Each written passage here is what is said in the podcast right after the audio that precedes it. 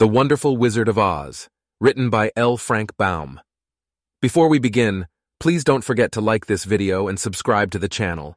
You can also help support the channel by joining my Patreon. The link is down below in the description. Thank you, and happy listening. Chapter nine. The Queen of the Field Mice. "We cannot be far from the road of yellow brick now," remarked the Scarecrow as he stood beside the girl, "for we have come nearly as far as the river carried us away." The Tin Woodman was about to reply when he heard a low growl, and turning his head, which worked beautifully on hinges, he saw a strange beast come bounding over the grass toward them. It was, indeed, a great yellow wildcat, and the Woodman thought it must be chasing something, for its ears were lying close to its head, and its mouth was wide open, showing two rows of ugly teeth, while its red eyes glowed like balls of fire.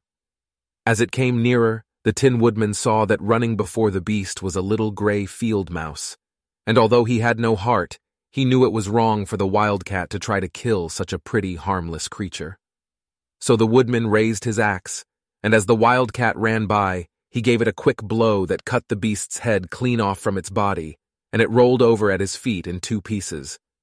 The field mouse, now that it was freed from its enemy, stopped short, and coming slowly up to the Woodman, it said, in a squeaky little voice, "Oh, thank you. Thank you ever so much for saving my life."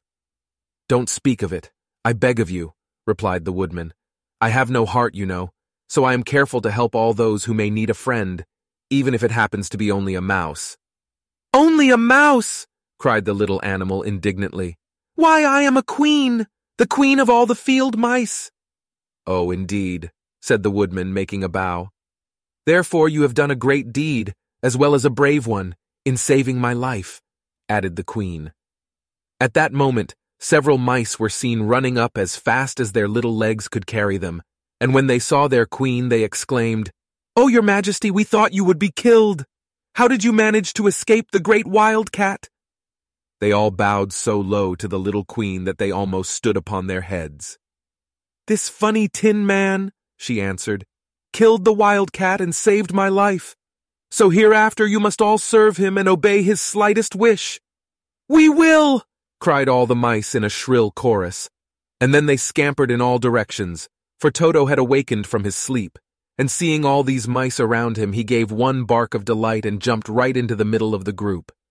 Toto had always loved to chase mice when he lived in Kansas, and he saw no harm in it. But the Tin Woodman caught the dog in his arms and held him tight, while he called to the mice, "Come back! Come back! Toto shall not hurt you!" At this, the Queen of the Mice stuck her head out from underneath a clump of grass and asked in a timid voice, "Are you sure he will not bite us?" "I will not let him," said the Woodman, "so do not be afraid."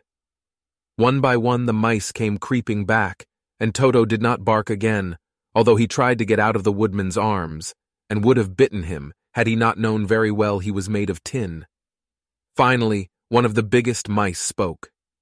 "Is there anything we can do," it asked, "to repay you for saving the life of our queen?"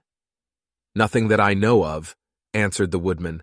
But the Scarecrow, who had been trying to think but could not because his head was stuffed with straw, said quickly, "Oh yes, you can save our friend, the cowardly lion, who is asleep in the poppy bed."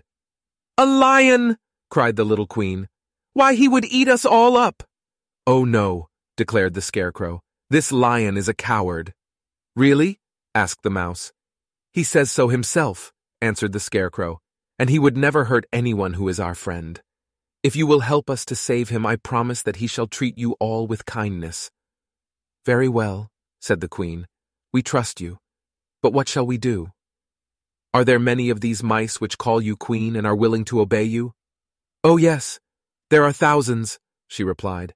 "Then send for them all to come here as soon as possible, and let each one bring a long piece of string." The Queen turned to the mice that attended her, and told them to go at once and get all her people.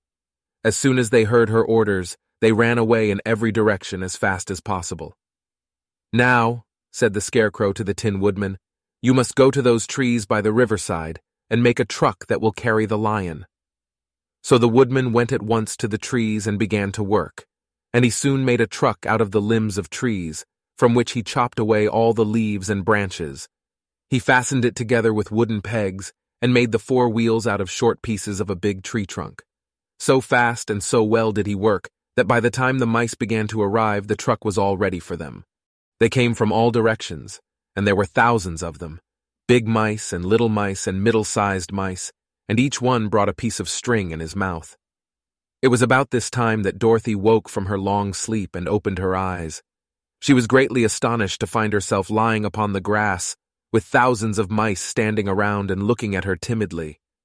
But the Scarecrow told her about everything, and turning to the dignified little mouse, he said, "Permit me to introduce to you Her Majesty, the Queen." Dorothy nodded gravely, and the Queen made a curtsy, after which she became quite friendly with the little girl. The Scarecrow and the Woodman now began to fasten the mice to the truck, using the strings they had brought. One end of a string was tied around the neck of each mouse, and the other end to the truck.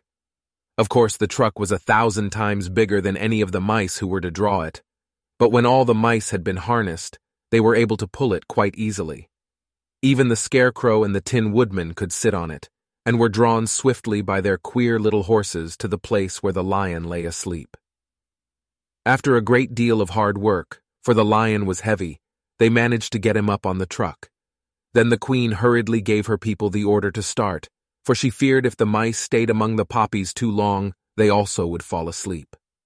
At first, the little creatures, many though they were, could hardly stir the heavily loaded truck, but the Woodman and the Scarecrow both pushed from behind, and they got along better. Soon they rolled the lion out of the poppy bed to the green fields, where he could breathe the sweet, fresh air again, instead of the poisonous scent of the flowers. Dorothy came to meet them, and thanked the little mice warmly for saving her companion from death. She had grown so fond of the big lion, she was glad he had been rescued. Then the mice were unharnessed from the truck and scampered away through the grass to their homes. The Queen of the Mice was the last to leave. "If ever you need us again," she said, "come out into the field and call, and we shall hear you and come to your assistance. Goodbye." "Goodbye," they all answered, and away the Queen ran, while Dorothy held Toto tightly lest he should run after her and frighten her. After this they sat down beside the lion until he should awaken, and the Scarecrow brought Dorothy some fruit from a tree nearby, which she ate for her dinner.